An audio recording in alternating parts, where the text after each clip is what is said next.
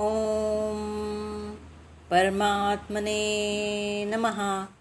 अध्याय सातवा श्लोक आहे आठवा.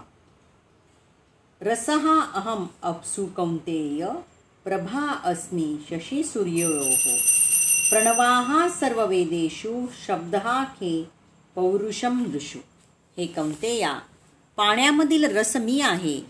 चंद्र आणि सूर्यांचा प्रकाश मी आहे. वैदिक मंत्रामधील ओंकार मी आहे आकाशामधील शब्द मी आणि मनुष्यामधील सामर्थ्य मी आहे. तर आपल्या विविध परा आणि अपरा शक्तीद्वारे भगवंत सर्वव्यापी कसे आहेत याचं वर्णन यामध्ये करण्यात आलं आहे.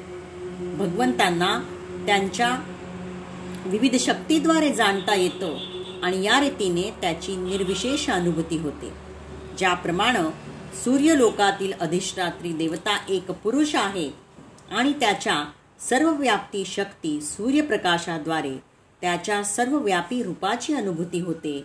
त्याप्रमाणे भगवत जरी आपल्या शाश्वत धामामध्ये निवास करत असले तरी त्यांच्या सर्वव्यापी विविध शक्तींद्वारे त्यांची अनुभूती होते. रुची किंवा रस हा पाण्याचा गुणधर्म. समुद्राचं पाणी पिणे कुणालाही आवडत नाही. कारण पाण्याची शुद्ध चव मिठाच्या मिश्रणामुळे खारट झालेली असते. पाण्याबद्दलचं आकर्षण हे पाण्याच्या चवीच्या शुद्धतेवर अवलंबून असतं. आणि ही विशुद्ध चव किंवा रस म्हणजे भगवंताची एक शक्ती आहे. निर्विशेषवादी हा पाण्याच्या चवीद्वारे भगवंतांची पाण्यातील उपस्थिती जाणतो आणि साकारवादी सुद्धा भगवंतांनी कृपा करून मनुष्याची तहान भागवण्याकरता शुद्ध गोड पाणी पुरवल्याबद्दल भगवंताचं गुणगान करतो. भगवंताच्या अनुभूतीचा हाच मार्ग आहे. वास्तविकपणे पाहता साकारवादी आणि निराकारवादी यांच्यात मुळीच मतभेद नाही. जो भगवंतांना जाणतो त्याला माहीत असतं की साकारत्व किंवा निकारत्व हे दोन्ही एकाच वेळी सर्व पदार्थात विद्यमान असतं. आणि त्यांच्यात परस्पर विरोधाभास नसतो. म्हणून अचिंत भेदाभद तत्व नामक द्रव्य भगवान चैतन्य महाप्रभूंनी प्रस्थापित केला. चंद्र आणि सूर्याचा प्रकाशही मूलत ब्रह्मज्योतीपासून उत्सर्जित होतो. आणि ब्रह्मज्योती म्हणजे भगवंतांचं निर्विशेष तेज आहे. प्रत्येक वैदिक मंत्राच्या आरंभी असलेला प्रणव अथवा ओंकार शब्द हा दिव्य शब्द भगवंतांना संबोधितो. भगवान श्रीकृष्णांच्या त्यांच्या असंख्य नावांनी संबोधण्यासाठी निर्विशेषवादी घाबरतात. म्हणून ते ओंकार या दिव्य ध्वनीचा उच्चार करणं पसंत करतात. परंतु ते जाणीत नाही की ओंकार म्हणजे श्रीकृष्णांचं शाब्दिक प्रतिनिधित्व आहे. कृष्ण भावना ही सर्वव्यापी आहे. जो कृष्ण भावना जाणतो तो धन्य होय. जे श्रीकृष्णांना जाणत नाहीत ते मायेच्या बंधनात आहेत. म्हणून श्रीकृष्णांचं ज्ञान होणं म्हणजे मुक्ती आणि श्रीकृष्णांबद्दलचं अज्ञान म्हणजे बंधन होय. तर श्लोक नववा आता आपण बघूयात. पुण्याहा गंधहा पृथिव्याम च तेजहा च अस्मी विभावसो. जीवनम सर्वभूतेषु तपहाच अस्मी तपस्विषू. पृथ्वीचा मूळ सुगंध मी आहे. अग्नीमधील उष्णता मी आहे.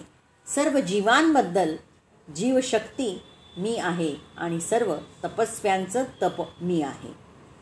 जे विकाररहित असते त्याला पुण्य अर्थात मूळ असं म्हणतात. भौतिक जगतातील प्रत्येक वस्तूला विशिष्ट रस किंवा गंध असतो. उदाहरणार्थ वायू अग्नी पाणी पृथ्वी फुलामध्ये रस आणि गंध असतो. निर्दोष मूळचा गंध जो सर्वत्र व्याप्त झालेला असतो तो गंध म्हणजेच श्रीकृष्ण आहे. त्याचप्रमाणे प्रत्येक गोष्टीला विशिष्ट अशी मूळ चव असते आणि रसायनांच्या मिश्रणाद्वारे ही चव बदलता येते. म्हणून प्रत्येक वस्तूला मूळ रूपात थोड्याफार प्रमाणामध्ये वास गंध अथवा चव असते.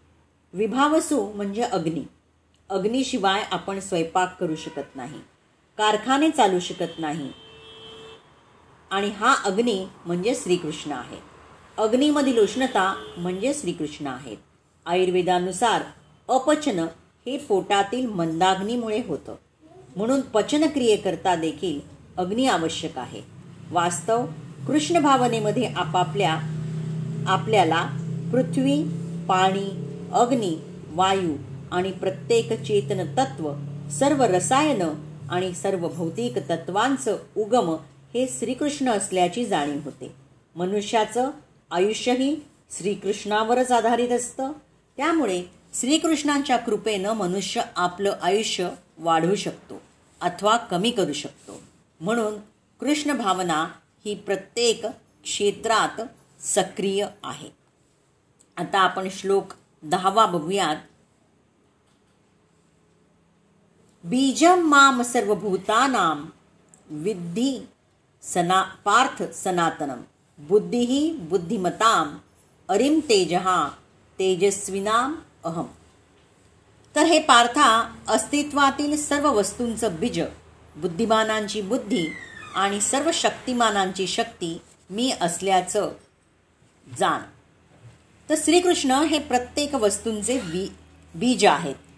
चर आणि अचर असे विविध प्रकारचे जीव आहेत. पशु पक्षी मनुष्य इतर अनेक जीव हे चर प्राणी आहेत. तर वृक्ष आणि वेली हे अचर आहेत. ते हलू शकत नाहीत. केवळ उभे राहू शकतात. एकूण चौऱ्याऐंशी लाख योनी आहेत. त्यापैकी काही चर आहेत तर काही अचर आहेत. परंतु सर्वांच्या जीवनाचं बीज श्रीकृष्णच आहे. वेदांमध्ये सांगितल्याप्रमाणे ब्रह्म किंवा परमसत्यापासून सर्व गोष्टींचा उगम होतो. श्रीकृष्ण हे परब्रह्म आहेत. ब्रह्म हे निर्विशेष निराकार आहे आणि परब्रह्म हे साकार आहे. श्रीमद भगवद्गीतेत सांगितल्याप्रमाणे ब्रह्म हे परब्रह्मामध्ये स्थित आहे. म्हणून वस्तुत श्रीकृष्ण हे प्रत्येक गोष्टींचे उगम आहेत. श्रीकृष्ण हे मूळ आहेत ज्याप्रमाणे वृक्षांचं पालन त्यांच्या मुळापासून होतं. त्याप्रमाणे श्रीकृष्ण हे प्रत्येक गोष्टीचं मूळ असल्यामुळे या भौतिक सृष्टीतील प्रत्येक वस्तूचं पालन करतात. आणि याची पुष्टी वेदामध्ये कठोपनिषदामध्ये टू पॉईंट टू पॉईंट थर्टीनमध्ये करण्यात आली आहे. ते सर्व शाश्वत गोष्टींपेक्षा शाश्वत आहेत. ते सर्व जीवांमधील श्रेष्ठ जीव आहेत. आणि केवळ तेच सर्व जीवांचं पालन करतात. मनुष्य बुद्धीशिवाय काहीही करू शकत नाही. आणि श्रीकृष्ण सांगतात की बुद्धीचं मूळही तेच आहेत मनुष्य बुद्धिमान असल्याखेरीज भगवान श्रीकृष्णांना जाणू शकत नाही. तर आपण आता श्लोक अकरावा बघूयात. बलम बलवताम च अहम काम राग विवर्जितम. धर्म अविरुद्धा भूतेषु कामहा अस्मी भरत ऋषभ. मी बलवानांचं बल आहे आणि जे काम तसंच आसक्तीरहित असतं हे भरतश्रेष्ठ अर्जुना धर्मतत्वांविरुद्ध नसणारा कामही मीच आहे. तर बलवान मनुष्यानं आपल्या बळाचा उपयोग वैयक्तिक आक्रमणासाठी न करता दुर्बलांच्या संरक्षणार्थ केला पाहिजे. त्याचप्रमाणे धर्मतत्वानुसार कामजीवन हे इंद्रिय तृप्तीसाठी नसून केवळ प्रजोत्पादन करण्यासाठी आहे. त्यानंतर आपल्या संततीला कृष्ण भावना भावित करणं ही मात्यांची जबाबदारी आहे. तर काम आणि राग या दोहोंनी विरहित असे बलवंतांचं बल मी आहे. या जगात अनेक जण बलवान बनत असतात. कोणी दंड बैठका काढतात तर कोणी परमाणू जमवतात. परंतु श्रीकृष्ण म्हणतात काम आणि राग यांनी विरहित असलेलं त्यांच्या पलीकडे असणारं बल मी आहे आणि तेच वास्तव बल आहे. सर्व प्राणीमात्रांच्या ठिकाणी धर्माला अनुसरून असणारा काम मी आहे. परब्रह्म परमात्माच एकमेव धर्म आहे. त्यानं अखिल विश्व धारण केलेला आहे. तोच शाश्वत आत्मा आहे तोच धर्म आहे आणि त्या धर्माच्या विरुद्ध न जाणारी जी इच्छा ती मी आहे तोच धर्म आहे. पुढे श्रीकृष्ण अर्जुनाला म्हणाले की अर्जुना माझ्या प्राप्तीची तू इच्छा कर. एरवी साधकाला सर्व कामना वर्ज्य आहेत. परंतु परमात्म्याला प्राप्त करून घेण्याची इच्छा अत्यंत आवश्यक आहे. अन्यथा तुम्ही कर्मयोगामध्ये प्रवृत्तच होणार नाहीत. तर ही इच्छा देखील माझीच देणगी आहे. तर श्लोक बारावा आपण बघूयात. येच एव सात्विका भावा राजसा तामसाः च मत्तः एव इति। तान विद्धि न तू अहम तेषु ते मयी। सात्विक राजसिक किंवा तामसिक हे सर्व भाव माझ्या शक्तीनेच अभिव्यक्त होतात। एका दृष्टीनं मी सर्व काही आहे परंतु मी स्वतंत्र आहे। मी प्राकृतिक गुणांच्या अधीन नाही उलट तेच माझ्या अधीन आहेत तर भौतिक जगतातील सर्व प्राकृतिक क्रिया तीन प्राकृतिक गुणांच्या प्रभावाखाली होत असतात. या प्राकृतिक गुणांची निर्मिती जरी भगवान श्रीकृष्णांपासून झाली असली तरी श्रीकृष्ण गुणांच्या अधीन नसतात. उदाहरणार्थ राष्ट्राच्या कायद्यानुसार मनुष्याला शिक्षा होऊ शकते परंतु कायदे बनवणारा राजा हा कायद्यांच्या अधीन नसतो.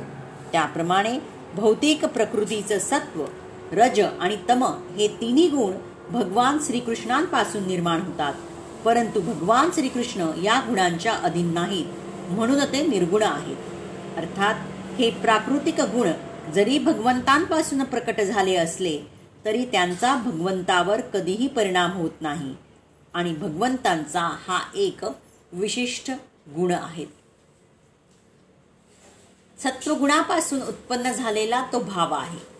रजोगुण आणि तमोगुणापासून उत्पन्न झालेला भाव आहे आणि ते सर्व भाव माझ्यापासून उत्पन्न झाले आहेत असे तू जाण. परंतु मी त्यांच्यात किंवा ते माझ्यात नाहीत. कारण ना मी त्यांच्यामध्ये गुंतलो गेलो आहे ना ते भाव माझ्या ठिकाणी.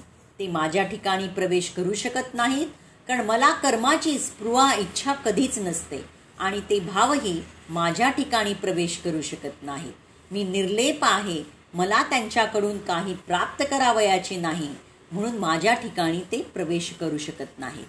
ज्याप्रमाणे शरीरात आत्मा असेल तरच शरीराला तहान भूक लागते परंतु आत्म्याला अन्न अथवा जलाचं काहीच प्रयोजन नसतं. त्याच प्रकारे परमात्म्याच्या उपस्थितीमध्येच आपलं कार्य करू शकते परंतु परमात्मा तिच्या गुणांपासून कार्यापासून अलिप्त असतो. तर आता आपण श्लोक तेरावा उद्या बघूयात.